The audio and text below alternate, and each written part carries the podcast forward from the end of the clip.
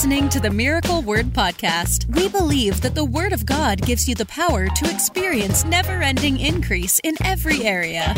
If you're ready for revelation that will take you to the next level, you're in the right place. Here's your host, evangelist, author, and founder of Miracle Word University, Ted Shuttlesworth Jr. What, I wanted to talk to you about today, and I want those that are watching, one of the one of the biggest things, and I know this has changed a ton uh, since I went to public school, and I went to public high school as well. And um, it seems like, obviously, and this is Bible prophecy, the closer we get to the coming of Jesus, uh, the darker the world will get. In a sense, we know that the Bible says that an ant- that an antichrist spirit will continue to uh, get more and more prevalent in the world and uh, that the frequency of those things we see will Oh, yeah. get closer and closer together, more and more intense. Matthew 24. So I didn't real I didn't really see the same kinds of persecution uh, in public school, for example, like that you would have seen Right. or are seeing. Right. Uh, and and and I use that term not as heavily as we're seeing it overseas, obviously, Right. but in America there is pushback without question uh, against the Spirit of Christ. And so I wanted to talk today because there's people watching that their kids have to deal with this going to public school, and so like there's and here's here's the thing: there's this big um, thought process difference between some parents and others. Some parents are like this, you know, the world is evil. Uh, I don't want my kids going to public school. I want my kids in a private school. I want a more protected environment. I want my kids in a Christian school. I want my kids in a to do homeschool. Right. Um, because I don't want them being around that nat junk, Right, you know. right. But then there's other parents that say, no, uh, my kids are uh, children of God. Right. Mm-hmm. My kids are anointed. My kids, and, and so I want my kids to be a light in the darkness. And I know those are like the two main uh, talking points when it comes to sending your kids to public school. Mm-hmm.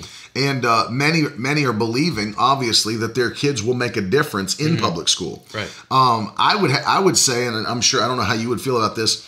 That's all going to depend on how much the parents have prepared their kids. Oh yeah, big time. Because Big I mean, time. you were ta- we were talking yesterday. There are kids who go to public school, who their parents went to church or Right. do go to church, but the kids themselves, you know, they don't really know anything about the right, Lord. right. They just have faith through their parents, so it's not like their own personal experience. They It's got kind of dragged to church, Right, right. And they, the parents never practice it at home, mm-hmm. never explain it to Right. them, don't raise them up really. Yeah. And so, what what's it like? You come into contact with somebody like that. It, it's almost like because they're forced to go to church, but they don't serve the Lord personally. Right. They're not prepared to like talk about it. So they'll steer the conversation away from it and not, you know, go deep into it. And they're not really willing to explain themselves because they themselves don't know Right. to Well, and that's that's a big problem because oh yeah, I forgot to do that. Brought to you by today's once again Rockstar Juiced, and you're drinking LaCroix. the lime Lacroix. It's a good morning. Rockstar Juiced and lime Lacroix. Um, one of the and we'll take questions too. Uh, hey, welcome from Zambia. Got somebody watching from Zambia, Zambia. today.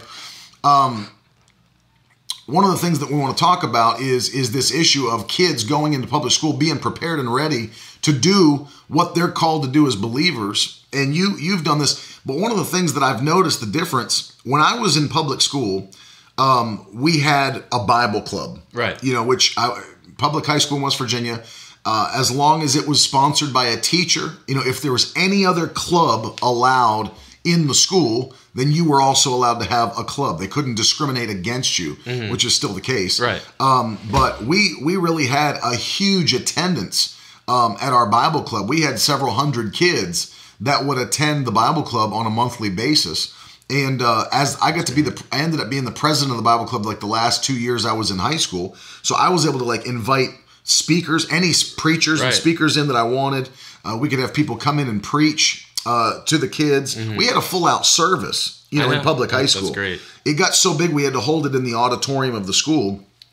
And um, we uh, to compare what what you're going to talk about i didn't really see like a ton of pushback or or persecution as it were Right. from the other kids in the in the high school i mean obviously Really? there were atheists Right. obviously agnostics and i knew some of them but they weren't like militant in, Oh. in, in like where they're coming like you guys shouldn't be doing church stuff at school Right. it's a you know they, i never felt, faced any of that stuff um, in school however as time has uh, progressed over the last two decades, you can clearly see Oh, yeah. people are way more brazen. People are way more militant than they used to be with their with their beliefs and trying to push them on you. Oh yeah. And so I just had some things that, uh, and this will be helpful for those of you that are parents or grandparents. I wanted to just kind of talk about some things with Alex today. Um, and if, by the way, if you didn't get a chance to share the broadcast, do that because this is going to help people for sure. Because we, one of the things we've got to do, and I, I quote this scripture all the time. You said this used to be your life scripture until you, you, now you feel like it's it's something different. But that John nine four, Yeah. the Bible says, in fact, if you have your Bible, um, I want you to read that verse of scripture. It'd be a great place to start today uh, on the broadcast because it's ur- the the verse speaks of urgency. There's an urgency to do what we do. There's an urgency as Christians if you believe uh, what Jesus said about the end of time or Bible prophecy. And this is what Jesus said 2,000 years ago, literally. Yeah. We must work the works of him who sent me while it is day. Night is coming when no man can work. So that's a limited time offer. That shows you that Christ is saying that there's a limited time to do the work we're called to do, and we've got to get busy. And so, um, and we'll take some questions at the end. Karen, don't forget that question because we want to we want to get into this, Right. and then we'll we'll take some questions at the end. But Karen, please post that at the end again when we're taking questions. Um, first thing I kind of want to go over and, and listen carefully to this because those of you that do have kids or grandkids in public school, this right here will today will help them. Today will definitely help them. Patty said, a lot easier to have Bible study at school since we're all locked in our house. Yeah. Absolutely true. Um, yeah, Jamie, that's Phil Hutchings in Canada. Is this your son? Something you haven't told us. So, first question I I really want to ask you about is, uh, you know, it's been two decades at least since I've been in public school. Right. Um, how is Christianity now viewed in in public schools, like among the students? Right. Mainly, the only thing I can think of like as the main view is that it's a it's a list of do's and don'ts. So it's very legalistic. Like if you're a Christian, you can't go to these parties or you can't you know drink or you can't have fun at all. So Basically, it's like Christianity is just like all the things you can't do. Right, They right. focus on just There's don't no- don't do this. It's a negative view. yeah, it's a, it's a completely negative view. Yeah. And so people, um, basically, I guess, like if, as they're looking at Christians, it's, it's just a bunch of like wet blankets. Like you, can- Right, yeah, everything yeah. fun you've cut me out of in life.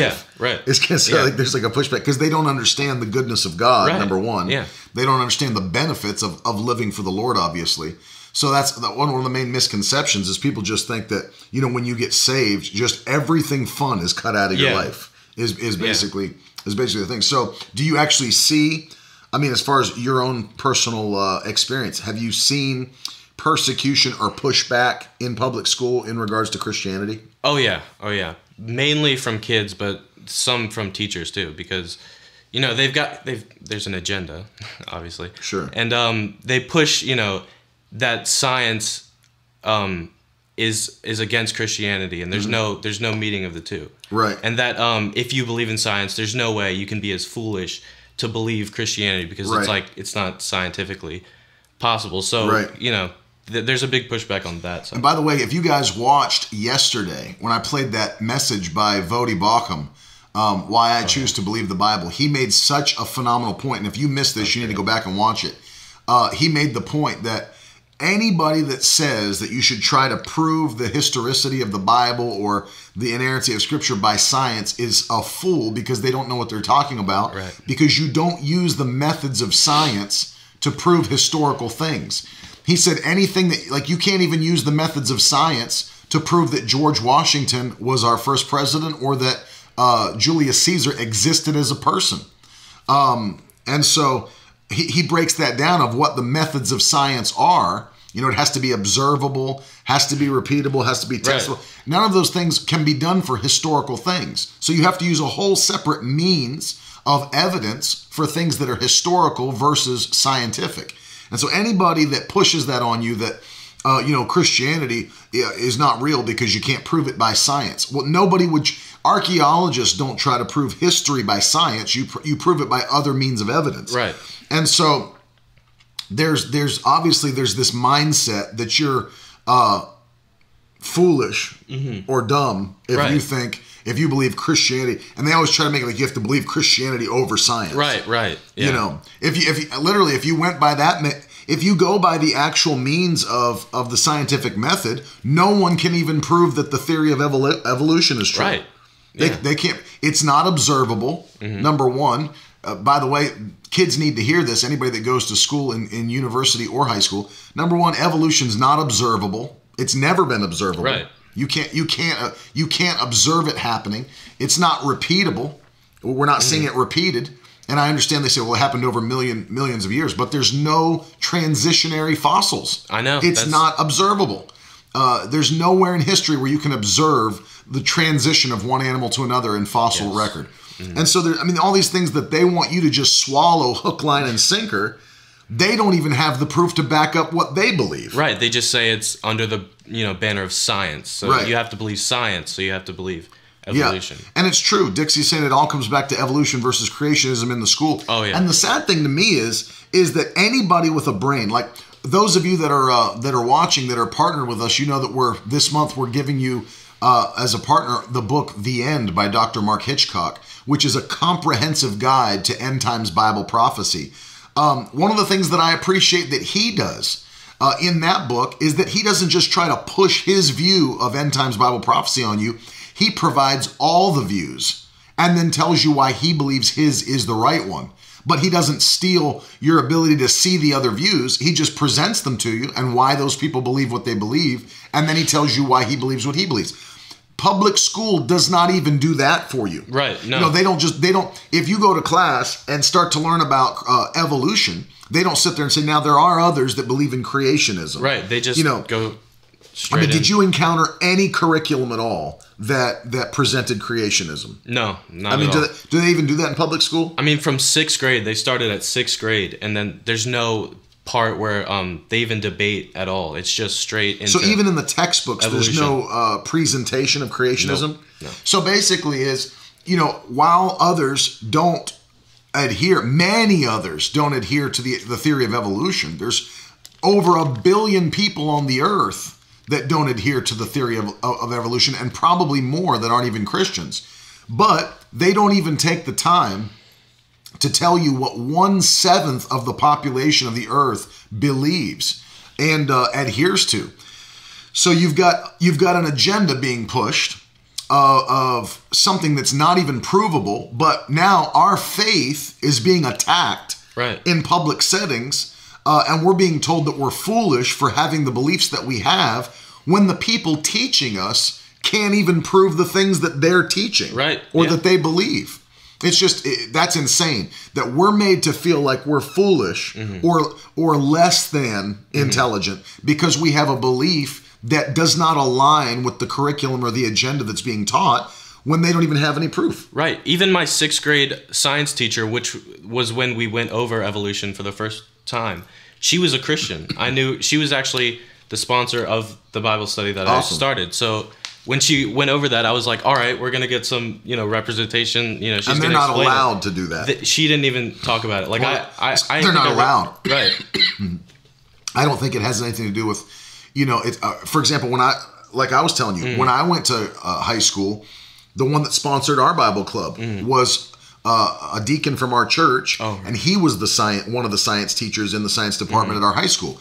But obviously, if you're employed by the school, funded by the state, you can't just go changing the curriculum around. You have to teach what's in the curriculum. and Right. You're not allowed to impose your uh, faith beliefs on the Right. students. Um, but that's why we have those those things like the Bible Club Mm-hmm. that are available for students. So you'd say that there is a, a persecution or pushback from students and sometimes faculty, Oh yeah. depending on what's going on. Um, look at that study. Jessica said the studies show that the majority of Americans actually don't believe in evolution, even those that aren't Christian. Right. Yeah. And so, I mean, it's it's pretty crazy that they still to this day, with something that's not repeatable, something that's not uh, observable, still teach it like it's absolute fact. Blows my mind. And then in the in the same breath, and it gets worse when you go to university because when you go into a, a place of higher learning and higher criticism, then they start hammering you if you're a, a, Christian or if you have be- faith beliefs. They start. Mm-hmm. That's why it's so important that you know what you believe. Mm-hmm. Right. You've got, and those of you that are sending your children to school, you would do well to equip them. Part part of what the Bible teaches in Proverbs, if you'll train up a child in the way that he should go. Proverbs 22. Well, training is more than just taking someone to church. Right, It's yes. it, it's actually teaching them, giving them knowledge that they can stand on and that they can use throughout their life. Because the Bible says Peter the apostle commanded us as believers in 1 Mm-hmm. Peter 3:15 that we're always to be ready to give an answer to those that have questions about what we believe. We're commanded to be able to give an answer. So our children have to be prepared to give an answer for their faith. You can't just say, "Well, how come you believe in?" Je-" Well, I think that's what my family believes. Right, You know, yeah. that's not an answer. You've got to be able to give an answer uh, to those that are asking you. So, um, you see that pushback. The question I have is how how do the students in your school that may they, they serve Jesus Right. how how does that cause them to react in, in those environments? Well, it's funny. Uh, right after elementary school, we're going way back, but right after elementary school, over the summer, you kind of you kind of get ready to go into you know the real you know public school, and you, you like I remember the summer after my fifth grade year, I went to Uproar, and I got so on fire, and I was so ready to go into middle school, you know, share the gospel and everything. But you you think it's just going to be easy, like you just tell people lead them to Jesus, and it's like. It's like you know, bada boom, bada bing, whatever Yeah. it was. But uh, bingo, bango. Bingo bango. Bongo. Yeah. And and I think a lot of a lot of Christians think like that, but when you get into public school, it like hits you like a brick wall. Like you're like, I, I didn't prepare that it was going to be so such pushback, Right. right? Because there are such strong beliefs against Christianity, and they're they're not afraid to you know share their beliefs. So Yeah, that's a phenomenal idea, Billion Head. Apologetics for kids, and that's Oh, yeah. exactly what I'm talking about. Is that people have to be ready, um, you know, to, to give that answer, and and many times there's not material available for kids to have and be equipped with. You know, I think it'd be even good. Maybe I'll work to put something like that together, but almost like a, a, a kid's like a reference book. Oh, so yeah. if I'm asked about this, here's what I say yeah, that would be that would be really helpful. you know, it's like I remember uh, when I worked for um, in, when I was in Bible school, Mm-hmm. I worked for Mastercard as a collections uh, guy on the phone, and so they give you like a little booklet Mm-hmm. so that like any excuse people have, you just flip to that page and say, oh, actually though, instead, you know, and then you have an answer for every Yeah. excuse.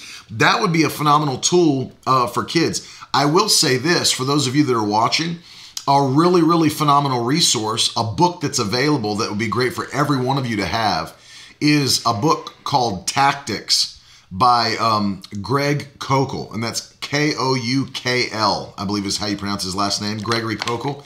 Um, a phenomenal book on how to engage conversation with those that don't believe like you believe and how to have conversation with them in a productive way that helps them to see what you're talking about and helps you better understand where they're coming from and uh, that it, that's what it's called tactics phenomenal book you can get an ebook version too um, so how, the question I'm, I'm asking basically is like so you have christian students that are in the school but because of this pushback because of all that how do you think that that um, makes kids react in those situations Well, they start to question like first of all they question what do I actually believe this? Because like you said there's kids that just grew up in church so they're like you know, they're just trained to like say this is what my family believes or whatever. So they go in and they start questioning, well, is this what I actually believe? And if they do and they still get the pushback, they'll they'll quiet down and you know, cuz there's like a mentality. I remember Cody Spencer was uh, speaking at Uproar a couple of years ago and he was like he said something like they'll try to say like shut up little christian. Just be quiet little christian. And they'll they'll stifle what you have to say. Right. Right. And a lot of kids a lot of kids um pull back don't you know. And that's obviously why we need the boldness of the Holy Right, Spirit yes, as we're doing what we're what we're uh, called to do as Christians, and however wherever you're living your life, whether it's at a job, uh, whether it's at college, whether it's in high school, wherever you are, you have to be able to live with the boldness of the Spirit uh, to continue to stick to what the Bible says and to continue to uh, push for those to be saved. The author Kayla was Greg Koukl. I think it's K O U K L. K O U K L, I believe. Tactics is the name of the book. Um, so here's the here's the thing. Even though people scream and shout about you know separation of church and state, Right. all Yeah. that stuff. I mean, that's such a huge conversation. Um, it doesn't mean what most people think it means. Right, You know, it doesn't mean that you can't do anything Christian at school. Yeah, that's, that's not right. at all what the separation of church and state is. Yeah. But and so so kids many times those students don't realize the rights that they have Right. as a Christian student and what you're allowed to do at school. You know, for Mm-hmm. example, like you could you can have your Bible at school. You can read your Bible at school Right. as long as it's not interrupting a class or taking you away from what's being Mm-hmm. Right. done. You know, if you're on lunch break, whatever, you can you can have a Bible and read your Bible. Mm-hmm. Yeah. You as a as a believer can share your faith with other students. Right. Yeah. That's not against the law because of separation of church and state. It has nothing to do with what we're talking about. Yeah. Um, and so one of the things you did, which any school allows, Mm-hmm. Um, that has any kind of clubs or meeting sessions that are Mm-hmm. extracurricular, um, you started a Bible study in your public school. Right. And so basically, the way that works is what? Uh, if there's any other club being held, You, you have to be allowed to have your club. so they, they can't discriminate against you uh, as a, a Christian wanting to have a Bible club or a Bible study if No. you've got other groups doing anything else. No. Doesn't even have to be religious, right? What do you Meaning, mean? me- meaning like the other clubs don't have to be like a Catholic club or a Muslim Oh, no. club. Or, as long as I mean, if there's anything, a Yeah, Spanish club right. or you know whatever There has, theater they have to allow a Christian club. because they can't they can't discriminate against your children uh, or other students if other students are having extracurricular clubs and meetings. Uh, but how does it work? So uh, someone has to sponsor it, or how does it work? So the first thing I did is I went to guidance, and then I got permission to do it, which they'll they'll give you because They have to. said they have to. yeah, and then you have to get a sponsor that works there to sit in on the meeting. They don't have to, you know, Lead lead, meeting, it. They just yeah. have to be in the same room. So faculty Mm-hmm. has to be a sponsor of your club or your Bible study. Yes. And so there's difference, and, and I, I guess it would depend on how your school functions. For example, when I was telling you about my school, um, all the clubs that took place at our high school took place during class sessions. Okay. So once a month there was a club day, and that in each period there was maybe 10 15 clubs meeting and for example if you were a member of that club that met at second period then you got to skip your second Right. period class and go to go to the club Yeah. um, what you were doing was uh, after school correct Right, because they don't. I, at least in my school, they didn't um, do during class time. okay so basically it has to match whatever your school does if your school has during class clubs Right. Mm-hmm. then you can have that like we did if not you know what he did and you, you might even think to yourself like you know there's nobody no kid is going to want to stay after school to do christian stuff Right. at school Yeah. but he he actually launched a bible club at his school a bible study uh, i should say and you had up to like 20, 20 some kids, kids, right yeah. Mm-hmm. that were staying so i mean it's not that kids aren't hungry it's not that students aren't Right. hungry for it it's just that many times maybe they've not been given an outlet Right. to yeah. do what they know to be right. Right. And uh, you know that's why we're we're encouraging you. If you're that student at your school, if you have a child, if you have a grandchild, encourage them. Be the person who gives the outlet. Yeah. You know that makes the outlet Yeah. available. Uh, who's that? Matt. Matt elevated. Matt Elliott.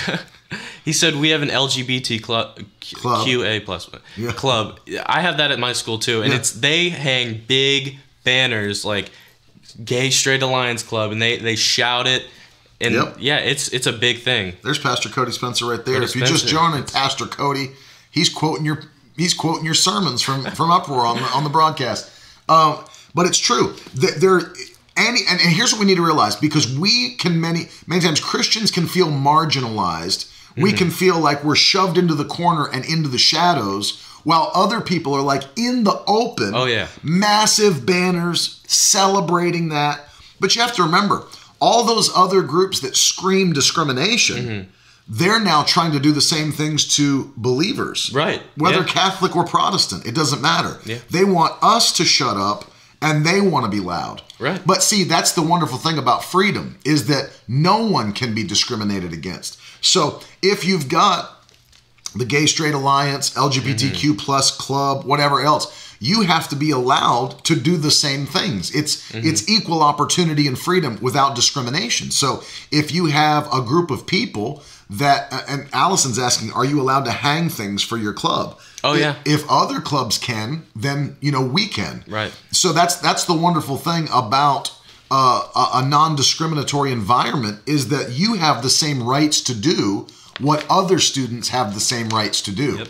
So don't ever feel like you can't because the bottom line is don't be tricked. You know, people a lot of people Right. are tricked into believing separation church and state. You can't do Christian stuff at Yeah. school. That's a lie. Yeah. You can do. That's why they have um, did they do it at your school with the um, the prayer around the flagpole? No, they didn't do that at my school. But I, I heard think wasn't really, it there's Houston? an actual day, you know, that we used to do to our school. There's like a national day Oh, where uh, students will meet. Cody, if you're still on, give me the heads up on that. It's called like meet at the flagpole or something like that. I can't remember what they. I've heard about it. that, but they didn't do that at my school. Yeah. So basically, it's just it's just that they have to have somebody who uh, sponsors and arranges it. I guess is the only thing. But it's I don't know if it's called like let's meet at the flagpole or something like that. And I remember we had it, and it was a massively attended thing where you know you go out in front of the have the American flag in front of the school, and you got kids circling the American flag and just praying for their school, praying for their teachers, praying for their country, uh, praying for the students. And so, um, you know, don't believe ele- elevate elevated. Okay. Elevated. Um, don't sit there. It Oh. is. See you at the pole. That's what it's Oh, called. okay. See you at the pole. And so that's been something that's been around since I was in high school and probably before then. But it really just has to be sponsored by somebody. And I think Cody, if I'm if I'm right, uh, they do it before first bell. Is is that not correct? It's like as everybody's arriving at school, they just meet at the flagpole before first bell and and take the time to pray before the first bell goes off. But it's it, it's don't believe this lie. Those of you that are watching, don't believe this lie that you know there's you can't do things because you know it's a separation of church and state. It's illegal to do Christian things at school. Yeah. That's not true at all. It's a great thing uh, uh, to know because there's so many people that would make you feel like, well, Oh, yeah. you know, that doesn't have its place Yeah. at school, and like they would they would talk to you like that, like you know that that really Christianity's uh, and trying to push Christianity that's a little out of place. Mm-hmm. It's a little bit, um, you know, what what would what word would they use? Inappropriate. Inappropriate, That's yeah. inappropriate in a school environment. School it's not inappropriate. Everything else is appropriate except Christianity and our beliefs. That's not true. That's the wonderful thing about living in a free country. It really Mm-hmm. is that we have freedom to express our religion. We have freedom of speech. It's a wonderful thing. I mean, there's no other nation that has the so many rights and freedoms afforded to them as the United States of America does. And uh, our Bill of Rights are so phenomenal. And the thing about it is, I was telling Alex about this there is an attorney, a Christian attorney by the name of Jay Sekulow, who actually, when I was in high school, I had this publication he put out. I now I can't seem to find it. It was called the Students' uh, Bill of Rights Handbook, and basically what it was. And Cody, do you know anything about that? The um, yeah, Cody started the National Day of Youth Evangelism last year at Uproar, and uh, that's phenomenal. They've got a whole put in the website where we can get all the information on that, Cody. But did you know anything about Jay Sekulow's handbook, Cody? Um, the Students' Bill of Rights handbook that allowed students to know everything they were legally allowed to do as Christians at school. I mean, that that right there is um, a phenomenal tool to have in your hand.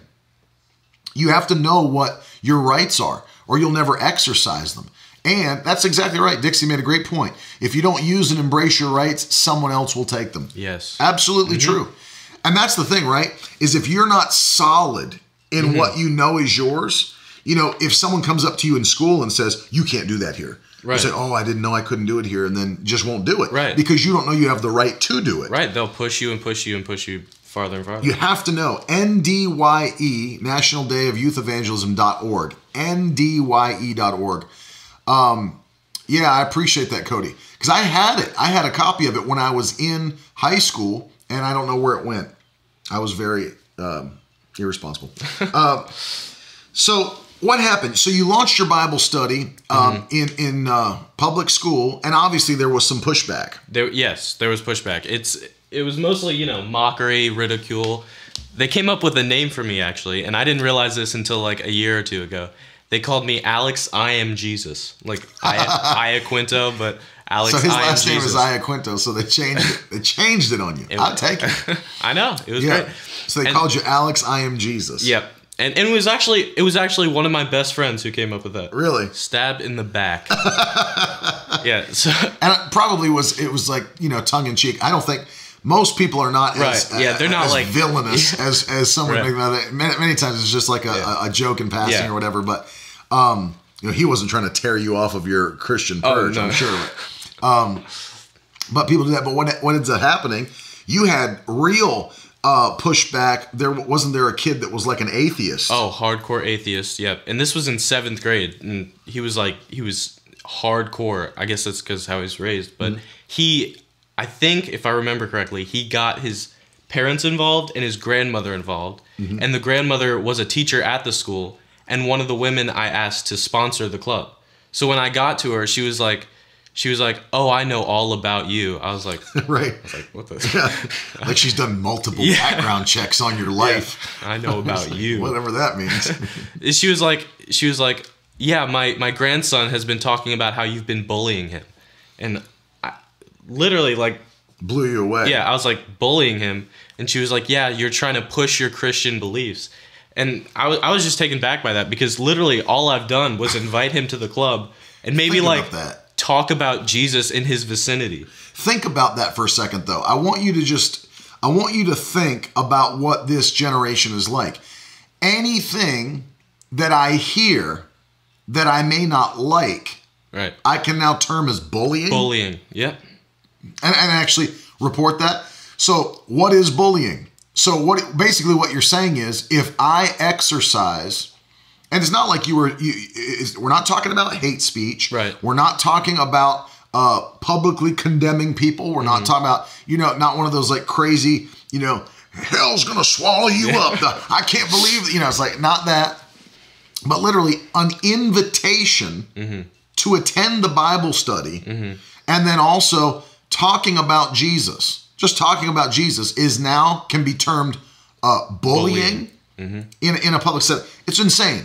It's literally insane, and uh, and and that's that's a, a a system that's been allowed to flourish, and now there's there's this kind of pushback. So. Um, obviously, nothing came of that, Right, nothing. because you have the rights to they do didn't it. come to shut me down anything. Right yeah. But obviously because you have you have legal right and Right. precedent to do that if other clubs are, are doing that. Um, but you can just see. And one of the things people need to be prepared for is um, you know those that disagree those that are not on the same page as you are not everybody's going to like what you do not everybody's going to appreciate your christianity and the fact that you love jesus not everybody's going to do that and so you have to be prepared. I think sometimes students, uh, their world is kind of rocked when Mm-hmm. they realize for the first time that there's people that not only don't believe what I believe, they Oh, yeah. hate what I believe. Yeah, yeah. They, they realize that there there's a real body of people that that actually hate Yeah. what you're standing on and what you believe. No question. Yeah, Jesus said you'll be hated Mm-hmm. for my namesake. That's right, all over the world. And I love how Jesus put that. He said, if they hated the master of the house Right. first, they're gonna they're gonna Right. hate the disciples. They're gonna hate all of you too.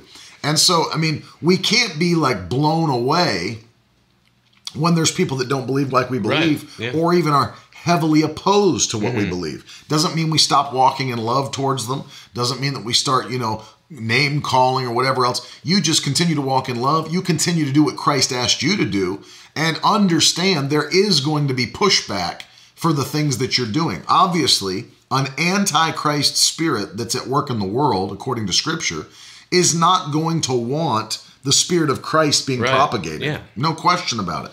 Um, and so you launched that. There was pushback. Mm-hmm. It didn't stand against you. Nobody could shut you down. Obviously, they don't have the right to shut Right, you down. yeah. But it also still brought hungry students into the Right. Bible the Bible study. Yeah. I was blessed to be able to speak at the Bible Oh, yeah. study uh, one of those times when I was that. still living in Virginia. Um, so let me let me ask you this question: How would you encourage students to engage their belief system at public school? I would encourage them to one get filled with the Holy Ghost because He is the one that gives you um, boldness Amen. to to go out and preach the gospel. Mm-hmm. Um, don't yeah, just like he was saying, don't be taken back when you realize that there are people that are going to be against you. You have to realize that from the start and still push through that and still obviously show the love of Jesus. But after you've shared the gospel with them, you know, one, two times, realize that if they're that against you, you're just going to have to move on. I agree with that. Like, you know, one of the things that blows my mind is when Christians try to beat their head against a brick wall yeah. for like 10 years. And, and, you know, it's important to realize it's not my job to save somebody. Right, yeah. You know, humans don't save others. Mm-hmm. We're to do what Jesus called us to do, which is to present the good news of Christ. Mm-hmm. And then I love what Jesus said to his disciples if you go to a city or a town where you preach my gospel and they don't receive you, he mm-hmm. didn't say stay there for 10 years yeah. and keep pushing it until they do. He said just shake the dust off your yeah. feet and go somewhere else. Mm-hmm. There's a whole world full of people that need the gospel. And so it, I always use this analogy. Can you imagine if you were cutting your, your grass by hand with a push mm-hmm. mower and you were doing squares, you know, cutting your lawn, and then all of a sudden you come up to a tree stump in the middle of the yard yeah. And, and, and, you just keep trying to push that mower through the stump yeah. and then you just turn the mower off and say, I can't keep I can't finish cutting the yard. There's a stump yeah. there. Well no, anybody that has a brain just goes around the stump and keeps on cutting. Yeah. It's the same in the body of Christ with the Great Commission. You don't get to a stump that's trying to resist the harvest and say, well, I just can't do any more harvesting because they just don't receive. No, you just go around them and you keep on harvesting. That's the same that every one of us are called to do. Don't let hard headed people or those that just don't want to believe stop you from doing what the Lord's called you to do. That's an excellent right. point. Yeah. So you'd say, get filled with the Holy Spirit. Mm-hmm. You'd say, uh, don't, like we just said, don't be frustrated by those that don't believe. Right. How would you encourage them to, you know, engage it in a public school? Like, engage maybe their fellow students or um, do you have any tips for those that really want to be more effective at talking to their friends about Jesus? Yeah, number one, don't act like it's like a weird thing. Like, don't be all, yeah, don't be like, true. come here, I need to tell you something. Yeah. Let me tell you about a friend I have. Jesus. act like. Did that actually happen to somebody? Me. Let me tell you about a friend I have. His name is Jesus. It's like that's crazy. It, yeah, yeah. You get that mindset that it's gonna be so weird. Come here. Meet me in the hallway. Gotta tell you about a friend I have. Oh. He's like, what in the world? yeah, that that's that's not gonna. That work. happened to you? No, like I did that. Oh, you did that for yeah. real? You're using your own your yes. own yes. examples. Don't do that. It creeps people out. Let me. it creeps people out. Meet me in the bathroom. Ten minutes. A whole bathroom. Meet me in the bathroom in ten minutes. I want, yeah, why? I want to talk to you about Jesus. Sure you do. Sure you do. I know. That's funny. Yeah. So you learn the hard way. Yeah. Act like don't it's a normal thing. Don't don't be all weird and creepy. And that's that's a great point. Don't act like a pedophile in a band. that is a great point. Do not be creepy.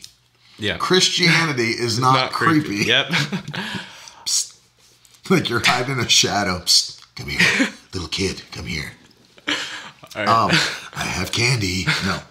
Um, so yes, please, please, please do not be creepy about it. So that's Turn a great off. point.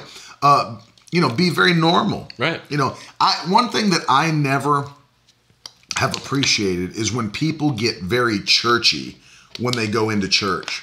It's like they turn into a different person. Right. It's like you see yeah. them in the parking lot. Even I've seen people like they even change their voice. You know, it's like be, to become churchy. It's like, um, you know, you you see them in the parking lot and they're a normal person. Right. It's like, yeah. hey, what's up, man? Yeah, yeah, I had a great weekend. Good to see you. They get into church and the pastor's like, brother so and so, would you pray to open the service? Father God, we ask you now for thy divine blessings. It's like, who are you? Well, who did you just become? Super deacon? Don't be weird. Uh, Don't be different. Yeah. You know, be who God made you to be. Be normal. Don't right. be creepy. Mm-hmm. And don't be super spiritual uh, Bible man. You know, yeah. like be a normal person mm-hmm. and share the love of God. That's right. an excellent point. Because the, the the more awkward, you know, I guess the best way to say it would be mm-hmm. most people uh, they take more from our body language than they right. do from what oh, we're yeah. saying. Oh yeah. And if you get all awkward and weird, Yeah. they're gonna feel awkward and weird. Yeah, and then they're gonna immediately exit conversation. Yeah, absolutely true. John has left the chat. John has left the chat. Um, that's a great point. I really, really like that because Mm-hmm. Too many people get awkward about it. But you know, wouldn't you say one of the main reasons they get awkward is because they're not comfortable knowing the information Oh, yeah. themselves? So they don't want to be caught like outside looking like a fool because they don't Yeah. know what they're talking about. Right. Mm-hmm. So they get kind of awkward about it. Like, I want to tell you about Jesus, but I'm not really solidly found in the beliefs Yeah. myself. You know, so that's why it is important to know what you're talking about and Mm-hmm. Yeah. be comfortable with the information that you're sharing. No question. Um, so I, I would I would agree with that. Those are some of the best. Do, do you have anything thing that you would tell people like what are some of the best ways to evangelize at school? Like, have you noticed something that works well or Inviting them to church is obviously the easy way because you don't have to come up with the words yourself. Mm-hmm. Right. Obviously.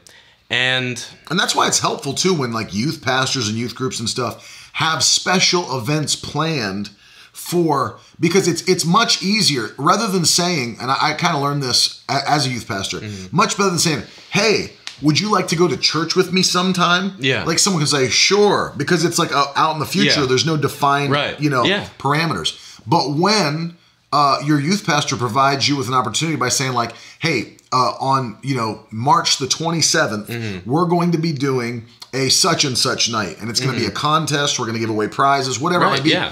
so when it becomes an event and you invite to an event there's a date there's a time Right, yeah. you have to either uh, agree or not agree Mm-hmm. and it gets them there yeah. and so if you're watching, if you're if you work with youth, if you're a youth pastor, give your kids something that they can use. We used to do it once a month, and what we would do is uh, we would set up uh, a night where we would create an event. I mean, early at the, earlier at the beginning, we would do it little less than that, like once every two months, once every quarter, Right. where we would create like an evangelism night. And the way that it would work is we would we one of the things that was really successful for us for us was called the Burger Bash. And what we would do is we'd have to say, invite all your friends that can eat. Like whoever can eat, like seriously, Yeah. get them there because here's the contest. We're going to bring in hundreds and hundreds of hamburgers from McDonald's on huge tables. And then whoever can eat the most hamburgers within this period of time, we're going to give away an Xbox or Right, an yeah. iPad or an iPod, whatever. Yeah. And so it gives your kids an event. We print up invitations for them Mm-hmm. to take. They could hand them out at school. It showed all the prizes on the back. Nothing wrong with using bait to bring in Right. unbelievers. Yeah. And then we would do it, but while we were had them there, we did a full service, Mm-hmm. preached the gospel. We'd have kids saved all over Oh, the place. And um, it, helps because when we have a tool of evangelism to invite, Right. it helps a ton. Mhm. And they'll notice once they get inside the church, they'll notice something different. They'll Absolutely. have a, a certain peace about about the building. You can feel the anointing of Yeah, God. yeah. No question, you can feel the Spirit of God. Yeah, even unbelievers, they'll know that there's something different. We've had people come into our house here in, where we live that are workers, Mm-hmm. handymen, people that are fixing stuff. And I've literally, without any prompting, no prompting, they've said to my wife or to me, like, man, I really, I really love coming to work at you guys' house, man. It's so peaceful in Right, here. yeah. He's like, I've never been in a house this peaceful before. Uh, I don't know what it is. I just feel so uh, good when I'm in your house. Yeah. Like people that aren't even saved say that. I know. Not because we're preaching, not because we're singing worship Yeah. Mm-hmm. music. They just feel the presence of God in the house. Young people will feel that. Mm-hmm. No question. Especially with so many homes where there's turmoil, Oh, yeah. Mm-hmm. where there's brokenness, fighting, Yeah. you know, all Yeah. that stuff. No question about it. Um, what do you think is the biggest obstacle uh, to students expressing their faith in school? Well, one, not knowing what what to say and you know being weird about it, and uh, let's see. There, there's al- there's almost like it's like what's the word? You feel like it's, It's like- part of it is that pushback? There, that there's a pushback, but it's like uh, taboo to talk about you know So religion. you get viewed as kind of like a uh, like a religious nut yeah, job. or a nut job. Yeah, like like you. Here comes Bible Alex. here comes Alex. I am Jesus. Yeah. yeah, You get labeled like that. yeah, yeah.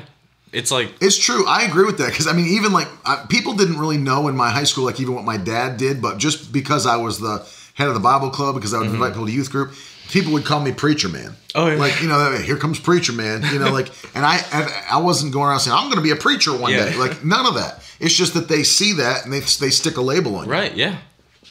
You see, that's like one of the biggest pushbacks. Mm-hmm. You get you get the persecution. You get labeled as a religious wacko. Yeah. Uh, and then also just the timidity of not knowing. Yeah. The, Timidity is a big thing. Like you know you're supposed to do it, but then how can you combat those things? I mean, how do you get pa- pushed past that stuff? you've got to realize that once you you're called to go and preach the gospel Mm-hmm. and lead people to Jesus, and it's not your job to save them. Right. And and God's word never comes back empty or void. So you have to know that it accomplishes. It's going to accomplish. Yeah. What He sent it to do. Absolutely. Yeah. So you, it's not all on you. It's it's on the Holy Spirit to draw them to Jesus. Do you feel like it would be super helpful for for young people to get a a sense of the urgency or the the, Oh, yeah, the that- fact time's running out yeah. in, in eternity? I remember right uh, right when I heard you preach that um, that message. Uh, the first time I heard you preach the message about a message about John nine four was when I realized I was like, oh crap, it's like there's a message you preach called um, I don't know what It, it. it was basically, I think the the basis of the message was uh, like keys to be an effective soul winner. right? Yeah. And it was, it was one of them was having an eternal urgency. urgency yeah it's so important to know that we are close to the end Mm-hmm. and even if we weren't people's lives are short you're never promised tomorrow Well, that's the thing. I mean, even if let's just say, for example, you're someone who doesn't even believe in you know the rapture. Right. You know, let's say you don't even believe in Bible prophecy. Mm-hmm. Uh, think of just the the the type of days that we're living in that Oh, are yeah. violent. People are losing their lives. People are uh, are being killed. School shootings. Oh, yeah. Uh, terrorist attacks. Uh, in a tumultuous world, Mm-hmm. you know, the, even the danger that we're facing in America, uh, all kinds of crazy things are happening. Oh, yeah. So whether you believe in the rapture or don't believe in it, whether you believe in end times Bible prophecy or not, one thing you should know is my life is not tomorrow is not promised to Right. me as a human being. You know, especially if I'm not saved. You Mm-hmm. Yeah. know, and that that right there should be enough urgency to know I could slip into eternity. Yeah.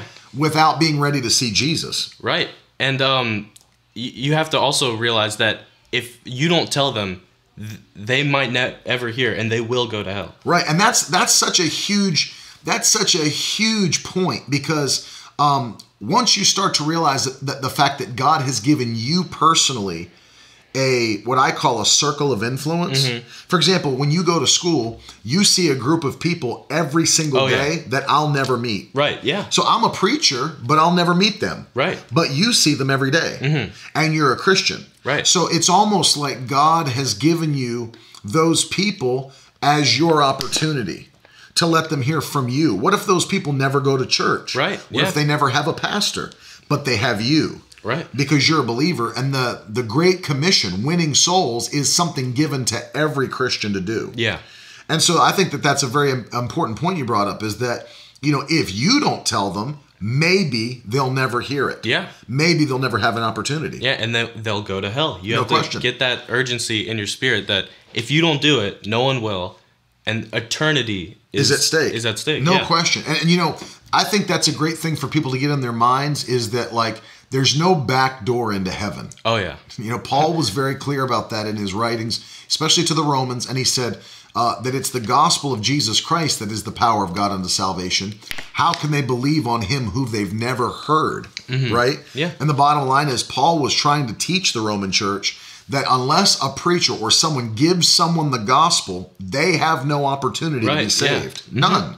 So there is no salvation outside the gospel, which is why you made such a great point that if we don't do it, what if they here's the question what if they never get it from someone else yeah you know what i mean they what may, if they, never get may not never encounter another Christian who's willing to do it. Mm-hmm. And God sent you or tugged at your heart for a reason to share the gospel. no question about it that's an excellent excellent point um, so those of you that don't know um, alex has felt um, the call of god to to become a, a preacher a minister when did you first feel that uh, call to be a preacher Uh, it was it was at Uproar. A lot happened at Uproar. You should go to Uproar. yeah, Yeah. i agree with that actually Uproar is- you should go to uproar It's the place.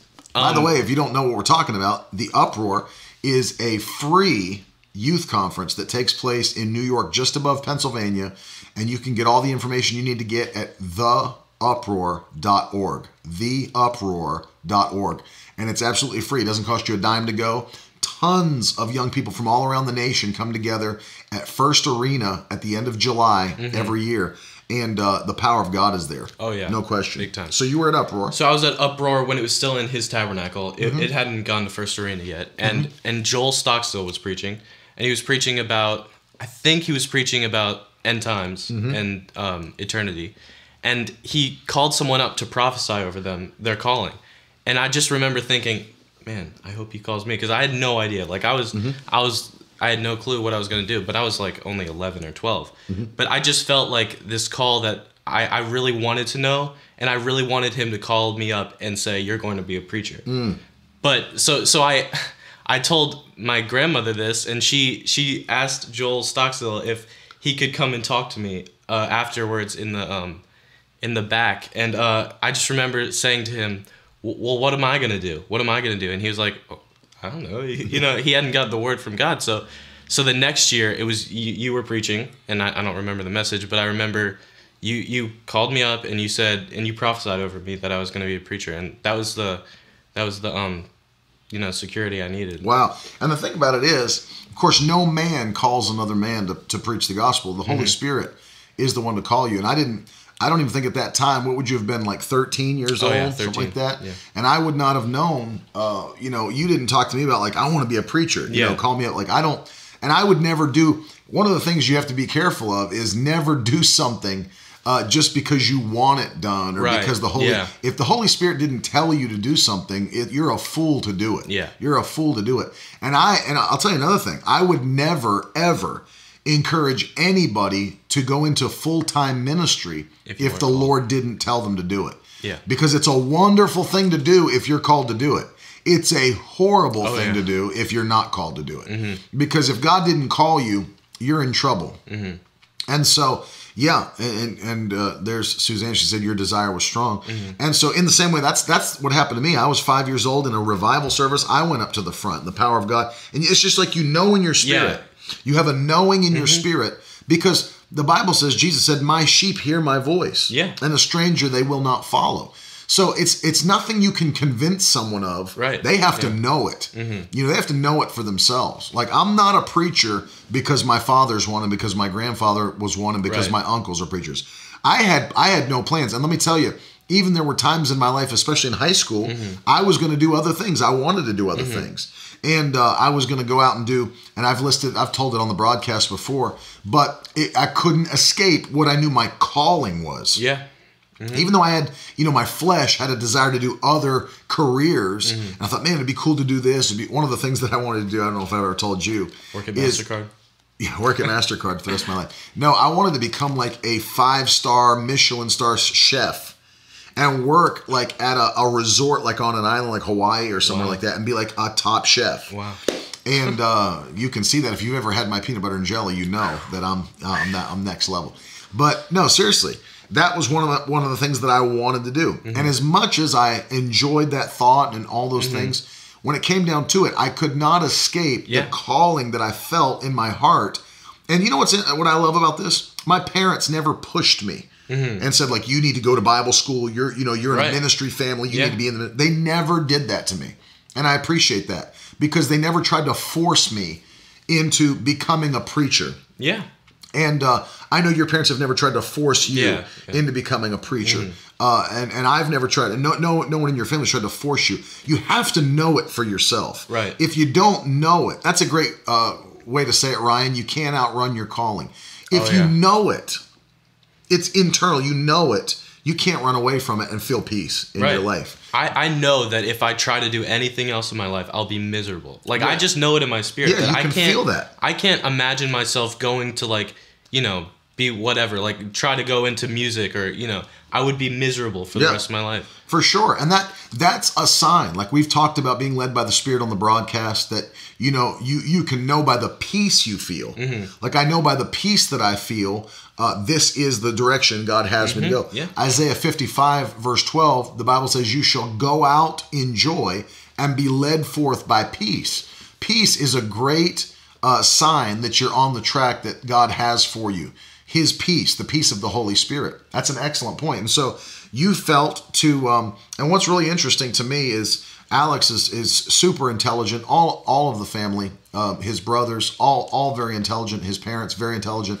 You're going to be ending up uh, graduating um, high school a bit early, Yeah, a year early. a year early, Next and you year. you're, you're excited Oh, yeah. uh, to, and you're still making decisions about where you'll go, but you're excited to start studying to to Mm-hmm. Oh, yeah. become a, a minister. Yeah, I'm really excited. And um, that's to me that is powerful to see young people who know. And that's one of the things we preach on the broadcast so often is that it doesn't matter how old you are, because right now you're how old? 16. 16 years old. It doesn't matter how old you are, you can be sure about what God's called you to do. You can mm-hmm. be sure about your calling. The Holy Spirit doesn't wait until you're 18 to speak Yeah, to you. yeah. Doesn't wait till you're 21 or have a driver's license. Mm-hmm. He'll speak to you when you're ready to hear. You think about the fact that Samuel in the Old Testament was a mm-hmm. little boy Right. and he heard the voice of God and thought that uh, he thought that Eli was calling him. And he Mm-hmm. yeah. went and said, "Hey, what did you call me?" He Yeah. said, "No, I didn't call you." And he finally, after multiple times, he said, "Next time you hear it, just say, here am I, Lord." Right, You know. yeah. And so you don't have to be an adult for the for the Lord to speak to you. He'll speak to you when you'll listen to him. Mm-hmm. I like how the Bible says it in the um, in the New Testament. Let him that has ears hear what the Mm-hmm. Right. Spirit is saying to the church. Well, that means spiritual ears. Yeah. obviously. And so it's it's encouraging. Let me ask you uh, a final question before we pray for for people.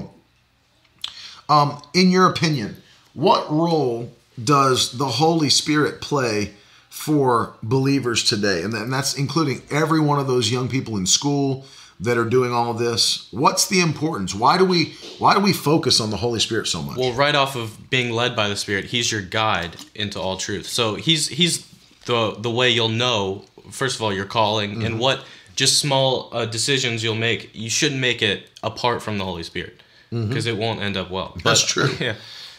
So um, he's he's your guide. yeah, no number one. question. Um, he's your internal witness, so you'll know like um when something is wrong. It's you Yeah. don't need the law. You feel that Moses. conviction. Yeah, you feel a hard conviction. No Yeah. question. Because you know what's interesting? You talk about the conviction. There are things that what we call personal convictions that Mm-hmm. Right. the Bible Yeah. may not specifically condemn them, but there's times that you feel wrong in doing a certain thing. And you just know that if you do it, you would be violating the uh, leading of the Holy Spirit in your own life. Right. Yeah. And um, you know, the Bible says, and in fact, Paul dealt with that Mm-hmm. yeah. when he said people that uh, feel really convicted eating certain types of foods because Mm-hmm. of the background of the food or whatever. And he said, because you're not under the law anymore, you may not feel that same conviction to eat Mm-hmm. Yeah. those foods. Right. He said, but you know what? If if you do it in front of them, uh, knowing how they feel, um, and then keep encouraging them, no, you don't have to eat Mm-hmm. Yeah. it. You know, you're causing them to violate their own conviction. Right. Yeah. And uh, as he said, you should never cause your brother or sister to stumble Mm-hmm. when they have a personal conviction that you may not hold. You know, we're Mm-hmm. Yeah. talking about things, by the way, that are not directly Right. commanded in Scripture. Yeah. Personal convictions, and it's important to always listen. Don't skip over or push back against the voice of the Holy Spirit in your life when He's speaking. If you've got a personal conviction, you need to obey what the Lord is telling you and and and follow that. Be faithful to that. And Mm-hmm. the Holy Spirit, like you said, is that inward witness who who will guide you in those Mm-hmm. Right, areas yeah. and tell you what you should and shouldn't do. Yeah. And then the empowerment. Yeah, yeah, the empowerment to be a bold witness into all the earth. Yeah. Because you can see even in the uh, life of Peter, he was he was like he was a coward. Timid. Yeah, no he was question, timid. cowardly. Yeah. he he denied Jesus and Yep. you know in front of a little girl and and then you see on the day of Pentecost Mm-hmm. is when he stood up and preached to all those men. Absolutely. And it you, you'll see it like many times in Acts and filled with the Holy Ghost they said Yeah. yeah. So you'll see like a supernatural boldness that you wouldn't have had. No question. And you know that Paul, even I always think about this at the end of his life, you know, towards the end of his ministry, when he writes the letter to the Ephesians, mm-hmm. he even says at the end of that letter, you know, I want you guys to pray for me that I'd be filled with boldness to speak the oh, mysteries yeah. of the gospel. Mm-hmm. Well, you talk about a dude that was extremely bold. You know, to, for him to be even humble enough to say, "Hey, pray for me, guys. I need even more boldness to proclaim the mm-hmm. mysteries of the Yeah. gospel." I always tell people if Paul needed more boldness, we need it. Yeah. We need it. We can't be timid about what we believe and what God's called us to do. So, no question about it. So, um, we're going to pray. And I want to pray for those that are watching. Many of you, maybe you have your, your kids at home watching this broadcast because people are quarantined. uh, but, but if not, uh, you have you have uh, um, you know kids or grandkids that are in public school encourage them to get them to watch the broadcast or listen to this podcast and encourage their faith to step out and do what god's asking them to do even in public school and not to be ashamed not to be ashamed um, uh, of what they're doing and then after we pray uh, if there's anybody that has a few questions we're going to take some questions uh, today and i know karen had one but we'll we'll take some questions here in the last uh, uh, moments of the broadcast. But but let's pray, Father, in the name of Jesus, we pray for every person that's watching, Lord, for those that have children, grandchildren that are in school, even those that are watching that may feel timid in uh, evangelizing, sharing their faith with others, bringing people to the saving knowledge of Christ. I pray that today you'd fill every one of them with supernatural boldness and an urgency in their heart, knowing that eternity is coming quickly. Jesus is coming soon, and there's work to be done before Christ returns. So, Lord, fill us with that boldness, fill us with that urgency, fill us, fill us with a love and a compassion for those that are unsaved, and let us speak with wisdom and see people, many people, saved by the power of the Holy Ghost. In Jesus' name, amen. Listen, you guys got questions, pop them in the comments quickly, if you would. And let me encourage you while you're doing that, for those that are watching me, I want to give you an opportunity to sow a seed into the kingdom of God. Literally, you are connected with a ministry that is seeing souls saved, seeing people healed, seeing people changed by the power of God on the front lines. And as we are connected together, you're sowing directly into soul winning. Karen's asking Alex, any advice? My daughter is 12 in seventh grade. Anytime I try to teach her the word, she gets resentful, oppositional, and rolling her eyes, crossing her arms. How do I present it to her for her age? Okay. I know that's kind of a hard one to start with. Um, I guess keep keep going at it. Don't don't give up, obviously. But um, she'll she'll see. I, I I know that I can feel I can feel a peace about people that are uh, great um, men and women of God. In this house, I can feel a great peace. She'll she'll start feeling the supernatural peace of the Holy Ghost in your house. Yeah, and the, and the other thing too is uh, do it in love. You Oh, know, yeah. many times we try to force it on people Yeah. that don't want to hear it, but obviously there's a reason why she's already at 12 years old like that. Mm-hmm. There's something that's co- because you, you know we don't start at 12 years old and at 10 years old being resentful and oppositional. Right. Something has brought her to that place, Mm-hmm. and you need to pray and ask the Lord um, what that is, how to get past that whether it's hurt, whether it's things that have taken place in the past, need to ha- get past that and uh, show the love of God and be faithful to continue to uh, to deliver the truth to her. Karen, that's a great question. What kind of questions we got? Um, anybody wondering anything for students, children? Um, yeah, Superbook would be a little young for a teenager. Yeah. Yeah, but there there's uh, but there are other things available for for teens as well, and books and stuff too. Plug your book. Is that oh my book? Yeah. Which one? I don't know. You've written all- like six. all I don't. There's all kinds of stuff available for for young people.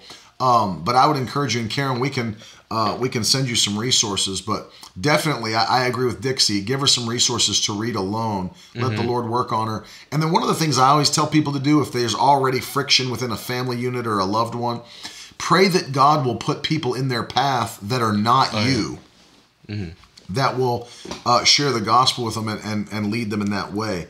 Um, and of course, as a parent, you are required scripturally to raise them up in the way that they should go. So don't stop, Karen. Don't give up. Don't be discouraged. Um, you know, it's important. It's important. Um, Allison said her daughter would like to know how you hear God. How do you hear God? Hear God. Well, Deep questions yeah, today. these are okay.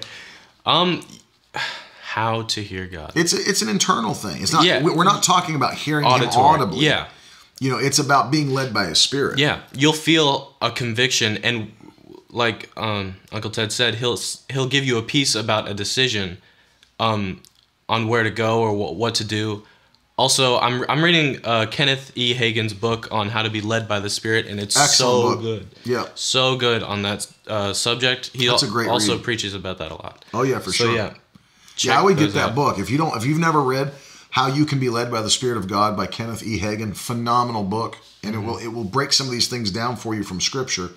Um, really, really great book, and he's Yeah. going on to be with the Lord. But that's that's the Bible school that I attended, and uh, I love still listening to him teach and preach on YouTube. I have CDs, I have MP3s. Phenomenal preacher and teacher, um, and so you'll Right. you'll enjoy that. John said, "If you hear God speak today, listen." Of course, It's, always it's listen. important to listen that you don't have just prayer like just you talking. It's a conversation. You have to have time That's where you point. hear from God. No question. That's a great point. Teaching young people that there should be time in your prayer where you're waiting for God to speak to you. Yeah. You know, don't just do all the talking. Right. You know, Yeah. prayer's not a, Yeah. Mm-hmm. a monologue, it's a dialog And so you do the most, I would say the most important part of prayer Oh, yeah. is hearing what he says versus him hearing what Yeah. you say. Yeah. He No already he already knows. He knows what you have to say. No, thank you, Karen. Thank you. Let's see. That's a great, that's great, Cora. Is there an online college curriculum? Go ahead. Go ahead. who may feel that I'm preaching in, or evangelism. Ed, there is. It's Miracle Word University, miraclewordU.com. Uh, no, in all seriousness, the Lord spoke to me to launch that about two and a half years ago. And uh, we started uploading courses uh, teaching this kind of curriculum uh, for young people, for anybody that wants to go deeper in these biblical truths, the Holy Spirit, divine healing. Um, we've got things on mount moving faith. We've got things on answered prayer. We're going to release more and more and more. But all of those can be found at uh, miraclewordu.com, the letter U.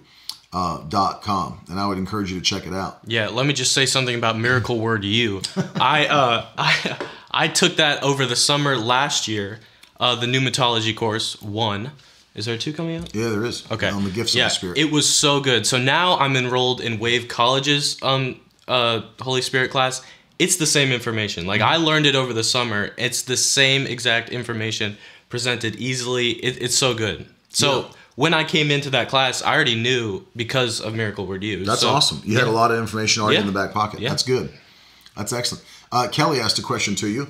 When you run into opposition, pushback, how do you step up to the pushback personally? Like uh, when they name call or the peer pressure to fit in, what do you personally do?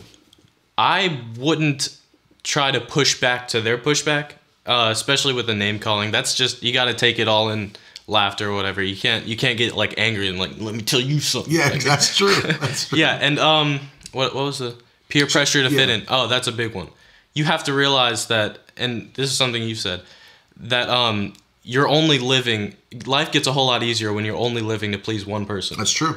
Yeah. So you got to realize that you're not living for you know the approval of men. You you only need to please one That's person. a mindset. You Yeah. have to Yeah. develop that mindset. And and, and uh, the Lord showed me that one time. That that's not something I made up. I was praying about and in speaking to young people, and that phrase came to me. You know, life gets a whole lot easier when you live it to only please one person. People that are those that are people pleasers, Mm-hmm. Oh, yeah. you'll never be satisfied because Oh, there will always be people that Yeah. are not pleased with you. Oh, yeah. so you have to be you have to be sure on that. Mm-hmm. Yeah. It's that like you know what others may not accept me. They may not think I'm quote unquote cool or in the in Mm-hmm. crowd, but if the Lord is pleased with my life, that's all I care about. Right. And let me just tell you, high school. If there are any high school high schoolers watching, I used to think that it was like going to be four years of like I have to get this all like or- It's it, it goes pretty quick. And now that I realize that I'm gonna graduate a year early, I just realized I'm never gonna see these people again. That's true. So so like I don't need to please them. Right. And and you're gonna see that once you start really pressing in and living for the Lord and getting in the Word, friendships are just gonna fall away. It's natural. That's true. Because you can't be unevenly yoked with someone because they don't have the same interests as you. They Yep. don't have the same desires as you So true. and it's just gonna naturally like some of my friends that I had before I started like really getting in and pressing in. I have no no real desire to hang out with them. For sure. I mean, that happens. It's just it happens, but you still have to you know witness to them. and some of them, like you're saying, won't have a desire to hang out with you. oh yeah, you're pressing in opposite directions. And- And one of the things you have to remember is like what's forming that bond of relationship. Oh, yeah. Because sometimes mm-hmm. there's such a weak link You know, about, well, we have this common interest of this. And when you no longer become interested in that thing, that bond of friendship you had that was based on that thing Yeah. dissipates. And then you basically have nothing else to talk about. Yeah. There's like nothing else. You know what I mean? So it, it's Mm-hmm. it's important to have that mindset. You know, like don't be romantic about you know Yeah. connections because Christ and Paul were both pretty clear that you know connections will come and go. Yeah. You know, there'll be people that'll leave you. There'll be people that. Can you imagine if Christ's whole ministry had been completely shattered because like Judas betrayed Oh, him? It's like, man, he was one of my twelve. Yeah. You know, like Yeah. he wasn't on the outskirts. He was one of my personal Yeah. 12 and he doesn't even you know can you imagine if his whole ministry would have been shattered because thomas didn't believe in his resurrection at 1st Mm-hmm. it's like you got to realize people are going to do what they do don't stop doing what you know to do Yeah. Yeah. you know dixie said you'll be lucky to keep one friend from That's high true. school. That's true. I doubt I'll know anyone. ken's asking besides your uncle who has been a major influence in your walk with the lord Um, my parents obviously. Mm-hmm. Yeah, they're very big influences on me. Um, a lot of shuttles wheels. Let me just tell you because your your cousin Jonathan, he's really you know, he's really good and strong, and you know, it, it helps me a lot to you know see how other people put it. Also, I'm starting to go back to you know Kenneth Hagin, Kenneth Copeland. Um, Joel Stockstill is another one. He's very good. he's great yeah Uh, Cody Spencer has been one of them if he's still watching. Uh, Sean Thomas, all of these people that I've um I, that I've heard speak or preach at like events or like just churches that they've taken me to have like really imparted something to me. That's awesome. Yeah, and impartation is an important thing. Very, very important thing. Uh, that's a great, I like that quote. A star will look different in the dark, be different. That's good. Oh wow, That's true. uplifting. I'm making it a poster. um, that's such a good thing. See, seasons of relationship. That's true. It's That's true. There are seasons. Divisions will happen. That's right. Oh, yeah. No question they will. Absolutely. They are Yeah, the best. they're They're, good. so funny. They're they're funny. He's a funny man. Any high schoolers in the house? Ariana representing. That's awesome. Wow, so you can hear the. Well, listen, thank you to everybody that's uh, that's been sowing seeds. Thank you for those that are staying with us. Listen, by the way, um, let me just say this because the deadline is coming up. We've got Easter Sunday coming, Resurrection Sunday, and we have um, provided these on our store for all the kids. Miracle Word Kids Easter boxes. There's two versions now. The one you see on the screen, uh, forty dollars, which comes with the T-shirt, the journal, the slap bracelet, Easter story, tons of good candy, um, and also uh, um, the brand new Miracle Word Kids tumbler cups. But now there's a version that has no T-shirt if you'd like it that way. Only $25. They're all available on shop.miracleword.com as well. We have on the 9th of April uh, the kids live craft party on Facebook. Don't miss it. Got trivia, got prizes. Be at 2 p.m. on April the 9th. The brand new April missions available at miraclewordkids.com. Also, and uh, wanted to say this I mentioned it for those of you that are partnering with us this month at $100 or more, we're going to send you. This is one of the best books that I've ever read, and it's definitely the best book on end times Bible prophecy I've ever read. It's called The End by Dr. Mark Hitchcock. Phenomenal. It's a complete overview to the Bible prophecy and the end of end of days, end times Bible prophecy. So uh, this is going to be our gift to you as well. For those that are sowing this month, we say a big thank you. If you didn't get a chance to pre-order the brand new book that's shipping quickly, further faster, go to shop.miracleword.com. You can pre-order. It's shipping this month, by the way.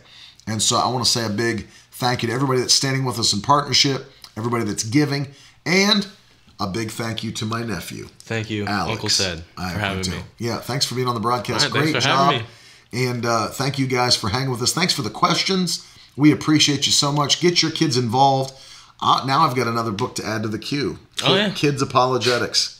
Got to add that Never in. stops. No, I'm the doing that. grind is real. It's real. I'm doing it. I love it. As we're headed out, please enjoy my friend Jeremiah Yoakum as he sings Jesus is With Me. This is one of my favorite songs that he sings. It is powerful. I love you guys. We'll see you tonight, 7 p.m., Spirit of Faith sessions. We'll talk to you very soon. Love you. Well, Jesus is with me when the storm clouds gather. He's standing by my side when I hear the thunder roll.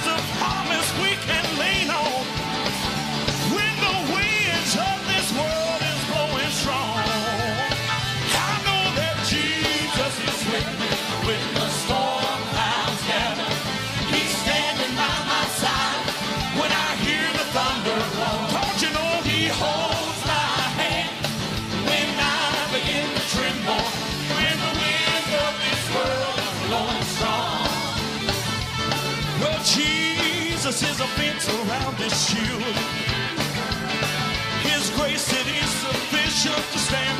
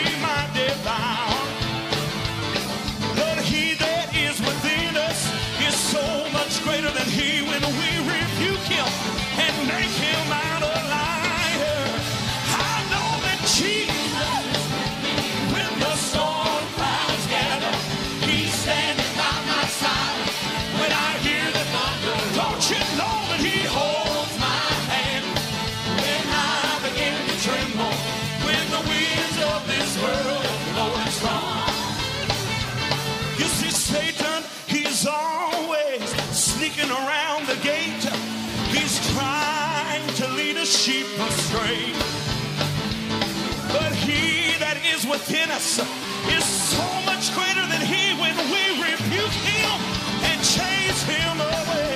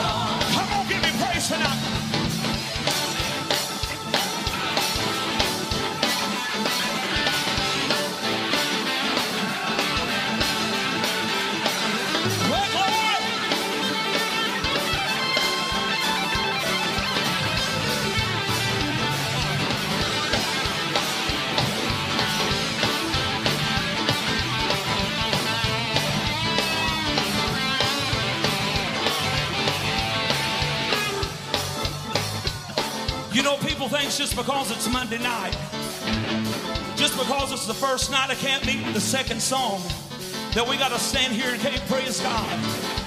Nobody ever said you got to wait till Thursday night or Friday night to shout. Nobody ever said you got to wait till Friday night to praise the Lord. Now listen, we're going to turn Brother Greg loose. I don't believe in singing for an hour and a half and then letting the preacher up. That's rude.